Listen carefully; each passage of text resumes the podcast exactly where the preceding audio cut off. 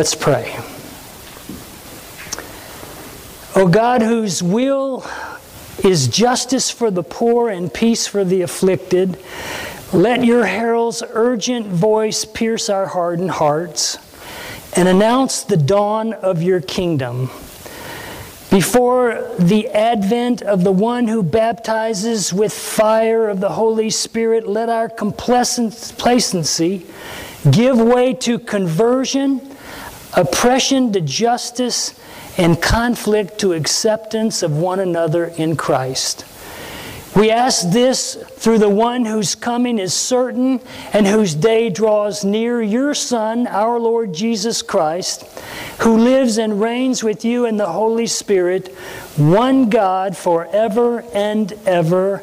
And all God's children said, Amen. We're going to affirm our faith this third Sunday of Advent using the affirmation found on 887 and will be on the screen. Who shall separate us from the love of Christ? Shall tribulation or distress or persecution or famine or nakedness or peril or sword? No, in all these things we are more than conquerors through the one who loved us. We are sure that neither death nor life nor angels, nor principalities, nor things, nor death, nor things to come, nor any, nor anything will be able to separate us from the love of Christ in Jesus our Lord. Be to God.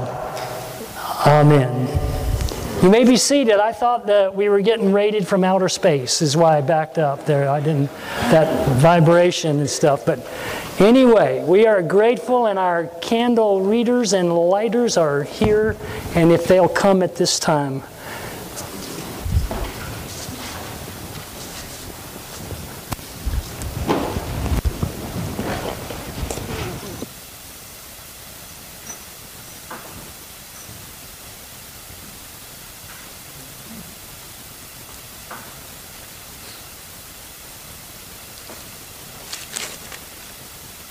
Be reading from Isaiah 34, chapter 35. The desert and the parched land will be glad. The wilderness will rejoice and blossom. Like the crocus, it will burst into bloom. It will rejoice greatly and shout for joy. The glory of Lebanon will be given it, the splendor of Carmel and Sharon there will see the glory of the Lord, the splendor of our God. Strengthen the feeble hands, steady the knees that give way. Say to those with fearful hearts, Be strong, do not fear, your God will come.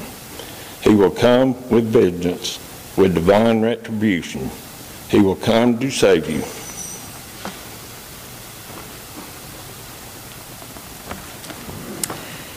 Then will the eyes of the blind be opened, and the ears of the deaf unstopped. Then the lame will leap like deer, and the mute tongue shall shout for joy. Water will gush forth in the wilderness, and streams in the desert. The burning sand will become a pool of thirsty ground, bubbling springs.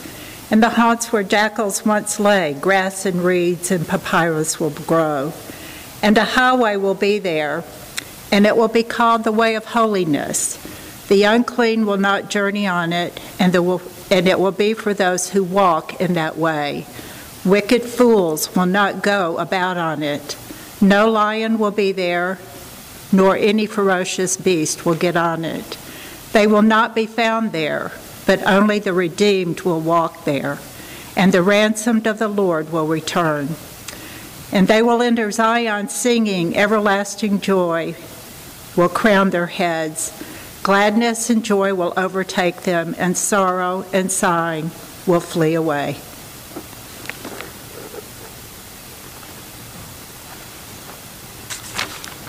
In the first week of Advent, we lit the candle of hope, remembering Christ.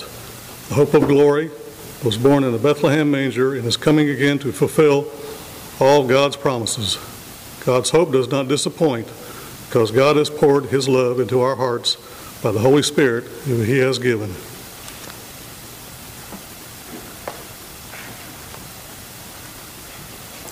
Last week, we lit the candle of peace, though in this world there is war, injustice, and tragedy.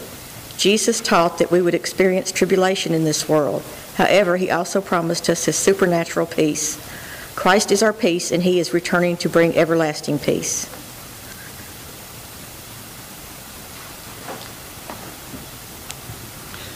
Today we light the candle of joy. Even though we live in a kingdom of darkness and despair, we can rejoice that Christ, that Christ, the light and joy of the world, has come. We rejoice that Jesus lights an indistinguishable even in life's darkest moments and his promise to exchange his beauty for our ashes. And his joy is our mourning.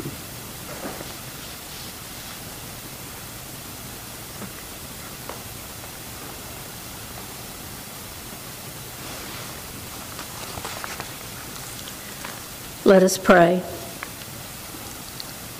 O God of joy, Emmanuel, enlighten us with an outpouring of your Spirit. Fix in us your royal throne so that we will be prepared for Christ's return.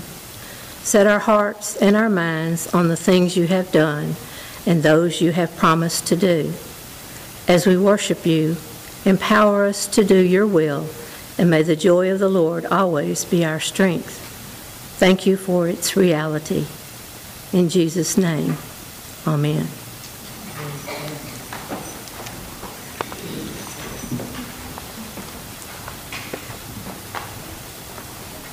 Please stand if able as we join together singing Emmanuel, Emmanuel.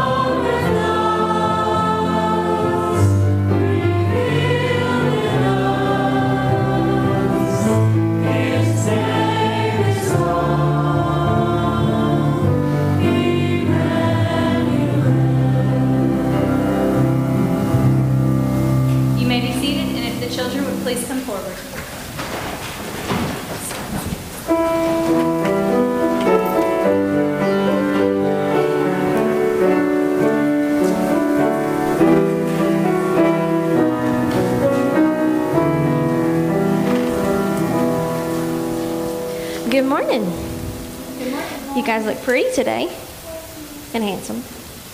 Okay. So, today for children's message, we are going to share a poem that we've been reading about Advent. And what happened the first time we read this poem at home? Mama cried. We cried, didn't we? It was so sad. But it does have some ye old English in it, so I'm going to try to read it a little bit slower so that you can catch it, and I might just naturally translate it too. So bear with us, okay? To the Infant Jesus by Saint Alphonsus. O King of heaven, from starry throne descending, thou takest refuge in that wretched cave. O God of bliss, I see thee cold and trembling. What pain it cost thee, fallen man, to save. You of a thousand worlds, the great Creator, does now the pain of cold and want endure. Thy poverty but makes thee more endearing. For well I know 'tis love has made thee poor. I see thee leave thy heavenly father's, bosom, but whither has thy love transported thee? Upon a little straw I see thee lying. Why suffer thus? 'Tis all for love of me. But if it is thy will for me to suffer, and by these sufferings my heart to move, wherefore, my Jesus, do I see thee weeping? 'Tis not pain thou weepest, but for love. Thou weepest thus to see me so ungrateful. My sins have pierced thee to the very core. I once despised the, thy love, but now I love thee. I love but thee, then Jesus, weep no more. Thou sleepest, Lord, but thy heart ever watches. No slumber can a heart so loving take. But tell me, darling babe, of what thou thinkest. I think, he says, of dying for thy sake. Is it for me that thou dost think of dying? What then, O Jesus, can I love but thee? Mary, my hope, if I love him too little, be not indignant. Love him thou for me. Did you cry? A little bit? Maybe a little bit? All right. Let's say a quick prayer, okay? You ready? Dear Heavenly Father, we come into this season where we focus on your gift of Jesus. We pray, Lord, that we remember the real reason for this season and, and why He had to come. Jesus paid a debt for us that none of us were ever going to be able to pay, no matter how hard we tried. Let us today be thankful, Father, for all of your mercy and grace that you bestow upon us. In Jesus' name we pray. Amen.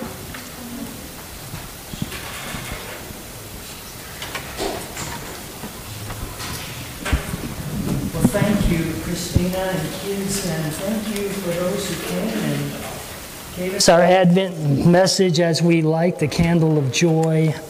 We have much to be joyful for, even though we live in the midst of great challenge and, and great uh, unjoy uh, in this world. We, we come to the Lord with our prayers, but we come with thanksgiving.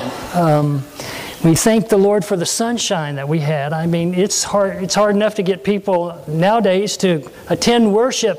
Uh, rain would really be a, a, legitimate deterrent, but we are grateful that we had sunshine. Uh, we're, we're thankful, you know, that there's been so much go on that hasn't been peaceful in our own nation. But, you know, we are so grateful for all the peace treaties that have been signed with the nation of Israel. There have been nations that have signed peace treaties with the nation of Israel that uh, in their past they wouldn't even recognize Israel's existence. And most recently, the country of Morocco, which is very near to my heart, the king signed a, a, a, peace agreement with Israel. That doesn't mean there will be peace. We know that there, there won't be, but uh, in this world, but at least it's a recognition of the right to exist as a nation, and we're thankful for that. We also, uh, I think we can thank the Lord that there is no flu this year. I don't think anybody's been diagnosed with the flu. Uh, of course, oh, they have been. Okay, well, at school. Well, that's good. I'm, at least at school they know because you know otherwise we don't hear a lot. We only hear one one sickness going on, and and we want to remember those who are uh, battling this sickness. Um, we don't mean to tr- treat it lightly, but um, we we want to keep people in prayer. We want to be safe. You know, we were considering: do we have a Christmas Eve service under the circumstances, under the dire news that we hear from the media, uh, but you know, I, we will, and those who feel safe enough to come can come, and we do welcome uh, all the protection that people feel comfortable with. We want to remember Dan Galatro. Uh, remember him in prayer, uh, especially Barbara, who's married to Dan. We want to remember her even more so. She she's, she's a woman of great patience because tribulation worketh patience, Dan, and just like me, you married up, brother. Uh, but um, also, we want to give thanks for uh, John and Elizabeth got good news from the doctor. Uh, John's been released. His, his healing is, is uh, coming about, and he is able to do much more than he was able to do six months ago when they got the disappointing news that they would have to wait a, a, bit longer before John could do what he can now do. And Elizabeth's been pulling double duty, as many of us know, these last uh, six more than six months now. But uh, am I am I right on that? About yeah, so anyway, we, we want to continue to thank the Lord for that. We remember Johanna, Barbara McCormick. Thank the Lord for righteousness and truth to prevail. That's our desire. You know, we want light to shine. We want justice to prevail. We want righteousness and truth to uh, exist for all people. Remember Celia Lair and George and Sandy and Carla Smith, who um, evidently has a. Um, is, is ill. Uh, Ashley Carroll, Richard Hazelwood, Danny Jones, uh, Bohide Mitchell, and Tori Ann Fry. And Ken, Brother Ken, and Annette are also uh, ill, and we want to remember them. So let's pray. Almighty God, we do thank you again that you are the God who offers your throne of mercy and grace to all through your Son, Jesus Christ.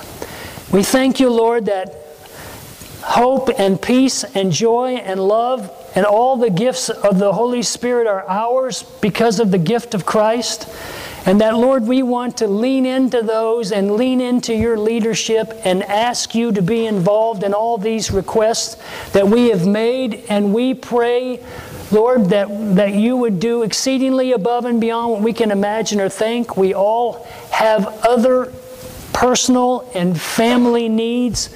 We pray that you would have your way in each of our lives, that we would know your will, seek your will, and by the power of your Spirit, do your will.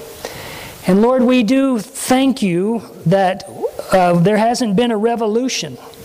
Uh, we thank you that even though we have seen destruction and we've seen burnings and riots on one side, we thank you for the restraint of the majority. And we do pray that you would forgive us, Lord, for um, the sins of our nation. Forgive us, Lord, for for putting our trust uh, more in institutions than in yourself. And we do thank you for the nation we have, and we ask your blessings upon our leaders, upon our military, upon those who serve in hospitals, those who serve in, uh, in every municipality, and those who make it possible for us to live in peace. And now let us pray the prayer that Jesus taught his disciples to pray. Our Father, who art in heaven, hallowed be thy name. Thy kingdom come, thy will be done on earth as it is in heaven. Give us this day our daily bread, and forgive us our trespasses as we forgive those who trespass against us. And lead us not into temptation, but deliver us from evil. For thine is the kingdom, and the power, and the glory forever. Amen. We may remain seated together, singing while shepherds watch their flocks.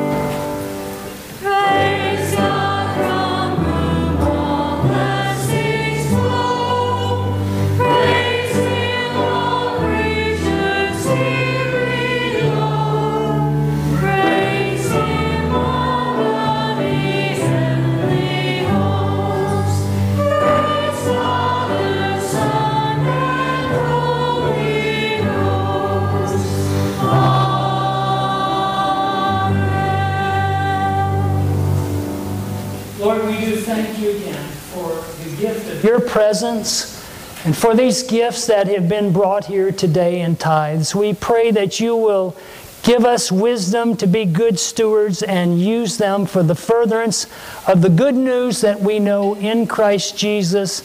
And for your glory, we pray. And all God's children said, Amen. And you may be seated. Well, this morning we are uh, continuing to remember that first event that we find our lives drawn to and transformed by forever. And we're going to read from Luke chapter 2, uh, verses 1 through 14.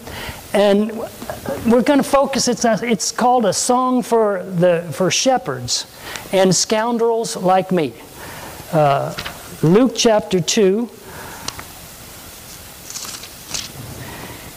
And Dr. Luke writes In those days, Caesar Augustus issued a decree that a census should be taken of the entire Roman world. This was the first census that took place while Quirinius was governor of Syria. And everyone went to his own town to register. So Joseph also went up from the town of Nazareth in Galilee to Judea to Bethlehem, the town of David, because he belonged to the house and line of David.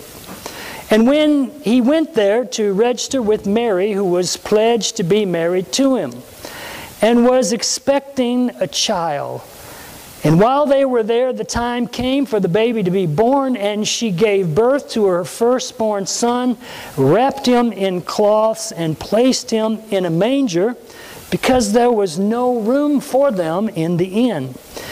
And there were shepherds living out in the fields nearby, keeping watch over their flocks at night.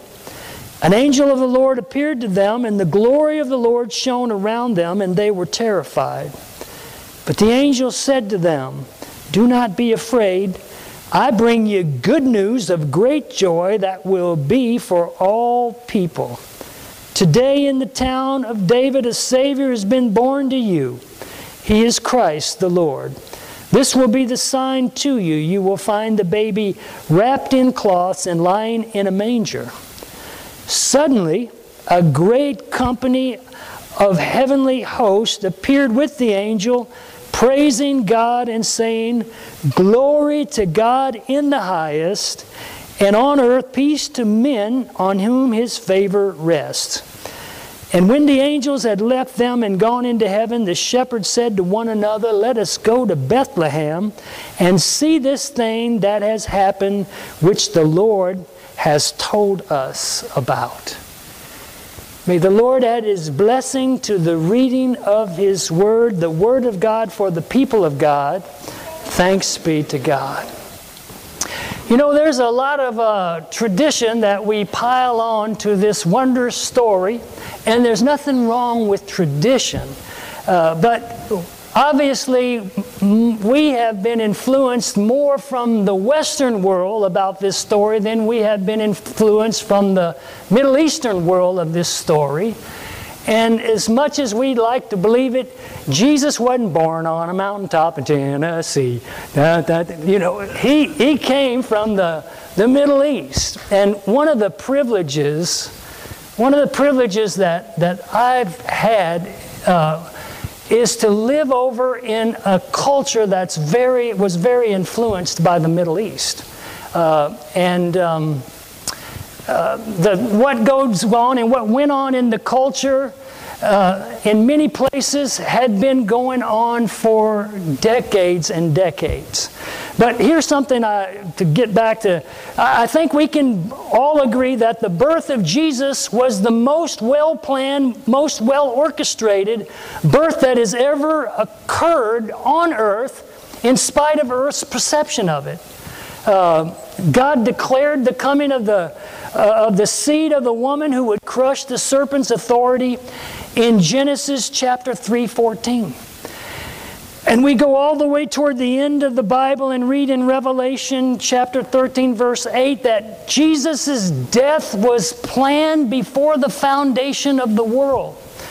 So God had plenty of time to plan this uh, birth. In fact, the prophets prophesied various details about the coming Messiah. Even Micah, as we read in, in Micah chapter 5, verse 2, that, But you, O Bethlehem, though you are little among the thousands of Judah and little of the thousands of towns of Judah, yet out of you shall come to me the one to be the ruler in Israel, whose goings forth are from old and from everlasting. And then Paul wrote in the Galatians 4 4 that when the fullness of time had come, God sent his son, born of a woman. Luke gives us the historical facts, and, and there's a lot of details that are left out. But we know that he was born in the days of Caesar Augustus. In fact, we, we know through historically that the, the Caesar at the time's name was Octavian. And, and the title Augustus was actually, had been ascribed by the, the Romans use Augustus to des, describe their gods. And at the time of Christ, they had been moving into making their Caesars God. Of course, they had a a multitude of gods, so adding another god was no problem to them. But they would call him even their savior because his military might brought stability to the known world. So at the time when the Romans are ascribing deity to their emperors, heaven introduces the savior of the world. And none of the gospel writers provide a date.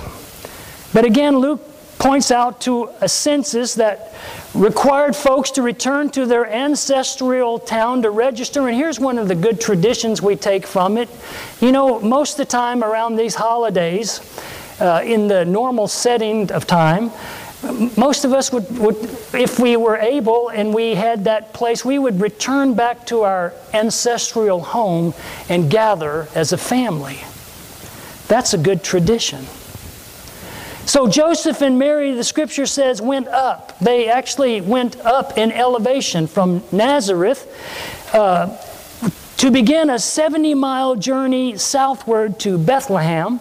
And in order to get there, they would have gone up to uh, Jerusalem and then uh, five miles to Bethlehem.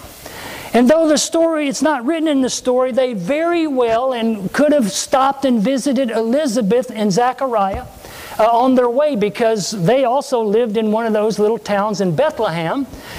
And because in good conditions, their travel speed would have been about 20 miles a day. Now that, that's, the, that's a good travel speed. I don't know how that is, how pregnant Mary was. And, and, you know, we talked about this with how much supplies they had to put on the donkey and whether Mary even got to ride the donkey or not.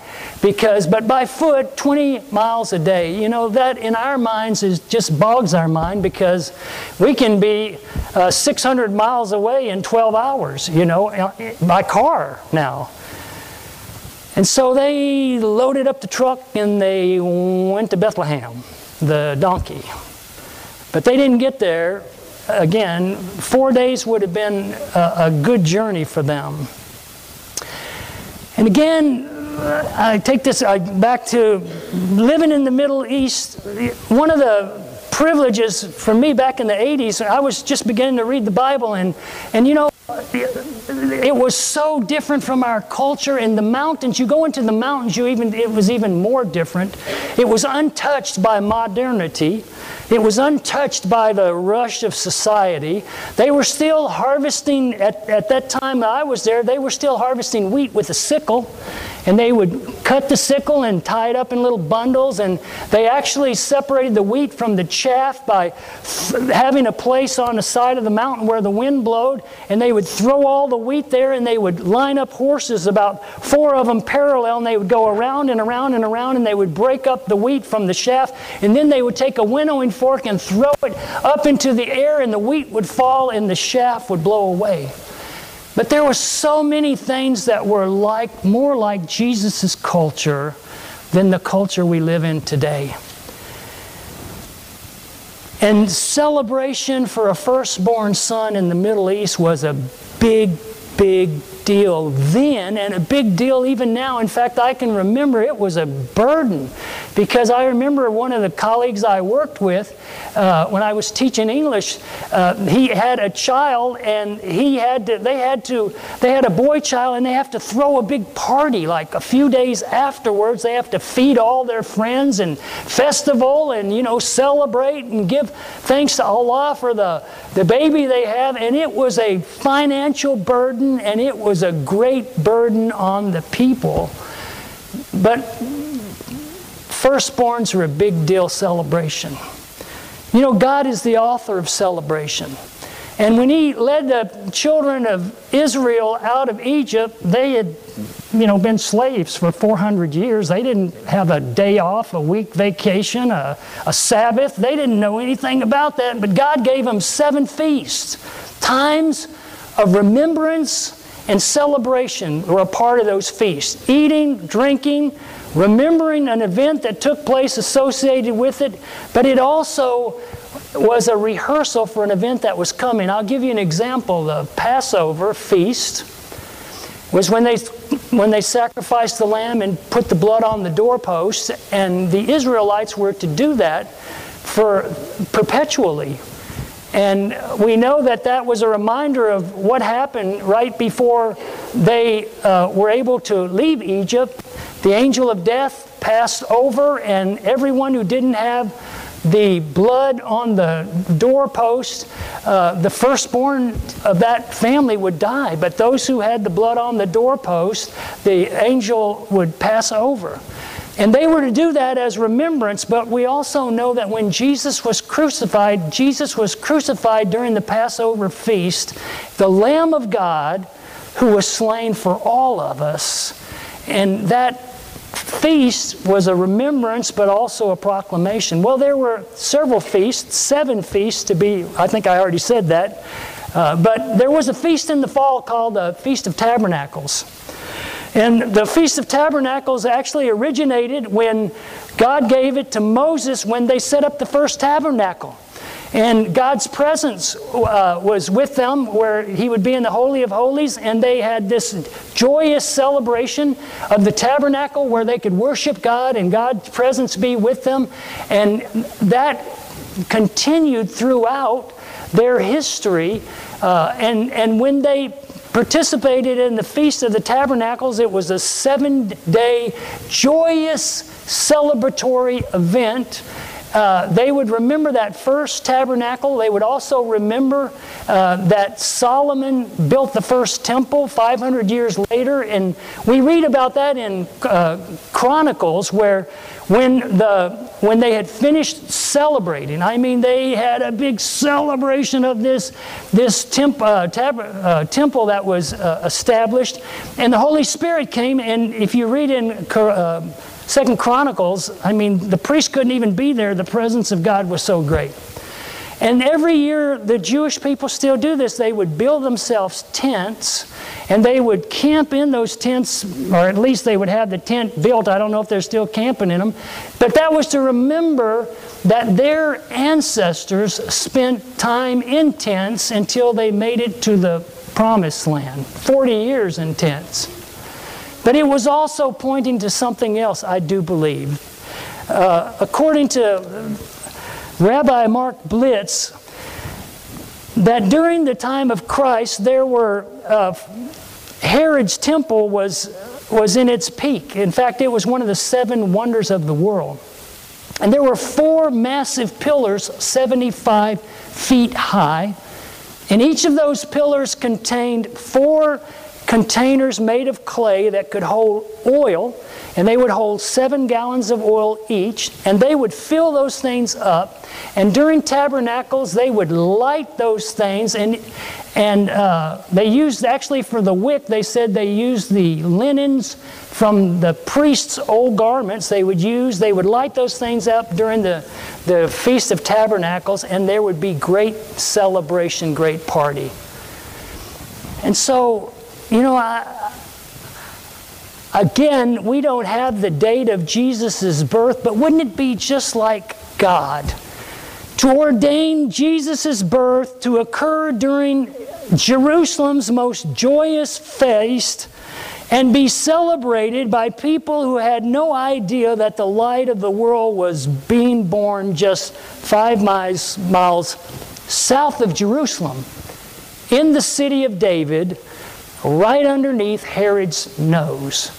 Now, you know, there had to be a reason for that incognito birth because we know what happened after Herod discovered that there was the birth of a Savior supposedly prophesied by the, uh, by the prophets to be born in Bethlehem, and we know what he did.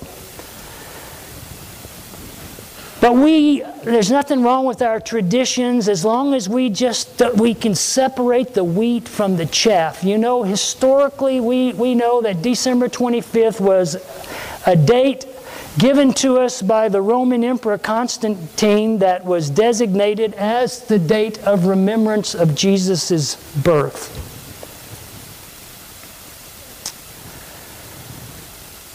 Uh, I want to show you a picture uh, when we were in North Africa, a friend of mine, Peace Corps friend of mine, we were stationed in different areas throughout the country, and a friend from the south had come up to where we were in the north. And there was a little town that was nestled on the edges of the mountains, in fact, nestled in the mountains.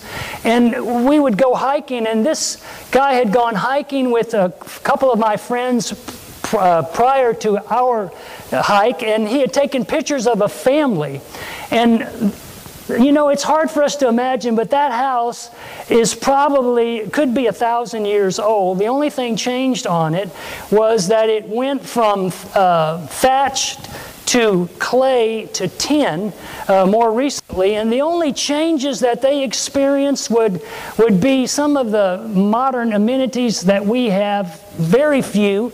Uh, you could get yogurt in a cup, but, but you could get a radio if you were wealthy enough and get batteries and you could actually listen to music. But everything else would have been the same. And if there's another, there's another picture, those are olive trees around it. Uh, and there's a, the stove right up there to the top where they cook the bread. And, and everything they did, they, they actually put the animals at night because they didn't have fences. They would put the animals inside the hallway of the house that separated the rooms that would be used. Could you show that other picture. And then there, well, anyway, we took a picture and we took it back to this family. Uh, and we walked for about six hours to get to this place, and we had every intentions of staying and then going higher in the mountains the next day. We had our little backpacks and things, and we, we brought the pictures and we brought some sugar that you could actually buy in a cone because they used a lot of sugar, and that was a, a nice thing to give them. And we bought some tea because tea was the drink that we sat around and drank at night when they were celebrating. And, and they lavished so much hospitality on us. It was cold that night, I remember. I'm sure they went to the neighbor uh, to get bread because they wouldn't have normally had enough bread to feed uh, four hungry uh, Peace Corps volunteers that happened to show up, you know, with a pitcher and some other things. And they gave us blankets. They just lavished hospitality upon us. In fact, we wondered if the family really even had a blanket left to sleep with that night. They had thrown so many and given so many to us. So when Mary and Joseph arrived in Bethlehem, they would have looked for a family member. I know that's unheard of for us. I mean, you know, for us, we, we almost have to call our fam- family and relatives. We got to call them and let, is it okay if we come by today? you know, even our children sometimes, right? You know, we don't want to disrupt, interrupt, uh, invade.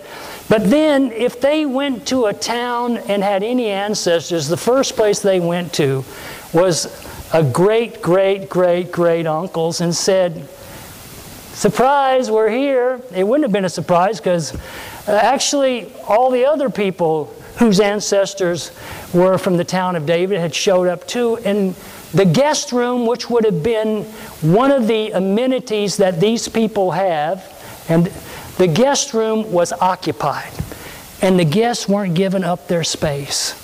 And so Mary and Joseph took the next best thing the stable place where the animals would normally be kept in inclement weather. And even a place where those who would take care of the animals, if they weren't the little children, if they hired a shepherd and they were able to hire shepherds, where the shepherd would sleep out in the same place of the animals. But here's what I really, you know, we, I revisit these stories and, and I think, isn't it just like God? That He would use such a low setting to bring His Son in, in a place where, you know, again, I, have said this Mary and Joseph weren't really uh, considered uh, with high esteem because, you know, if people are uh, socially uh, upper class or something, people can make room for them. If they have money, people can make room for you. But, but they were low family of meager means that God chose for his son to be born. And the first group that he gives the message to is the second lowest people on the social status ladder, called the shepherds. In fact, you know, we think of shepherds as kind of the nice type cowboys that would hang around the fire, you know, and watch the flock, you know, and stuff. But in reality, the shepherds were then the were they were just a step above a leper. And lepers, you know, couldn't be around people.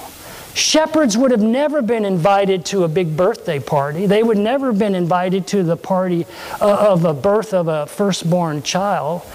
They actually the shepherds were shepherds because they were considered incapable of doing anything else but watching the sheep. I mean, it didn't take a whole lot of, uh, of you know, uh, talent to, to watch the animals. But isn't it just like our God? To send the greatest choir that the world's ever experienced hearing and go to the shepherds who are watching the sheep and announce his birth and invite them to be the first ones to show up to the party, the first ones to, to see the Christ child who has come into the world to save us all from our sins. You know, they say that the Bethlehem shepherds would have been the ones who were guarding the lambs during that time of year. And, and actually, this time of year would probably been around the last week of September, first week of October. The reason I say that, that's when the Feast of Trumpets would have taken place. And that would fluctuate because it's on a lunar calendar rather than what we use as the solar calendar. So it could be different times of the year, uh, but around that time. And while everybody's partying in Jerusalem and the shepherds are left to themselves, the majesty of God's glory and the singing that no human ears have ever heard. I, I heard Mahalia Jackson sing a song, and, and, Martin Luther King Jr. said that a voice like hers comes in a, a thousand years. We're about to hear a song. I'm going to wrap this up. But I just want to point out again that this is what, this is our God. He invites the lowest. You know, He equalizes all of us that we all need a Savior, but He invites first the lowest, the world's lowest, not the lowest in His eyes, to send God's heaven's best singers to proclaim humanity's most joyous birth of a baby who would become the Lamb of God and who had come to die for scoundrels and sinners and that would include us all. For the good news, beloved, is exceedingly great joy for those who know they need a Savior, whose love graciously reveals the depths of our fallenness, the callousness of our hearts, and the shallowness of our sentimental compassion. The Good Shepherd from the highest heaven, who entered the world through the lowest mean, to invite whosoever to exchange our sin for His goodness if we will just make room for His eternal presence in our lives. And this is the greatest gift that anyone can receive. In the name of the Father, Son, and Holy Spirit. Amen. Miss Joan has a song for us.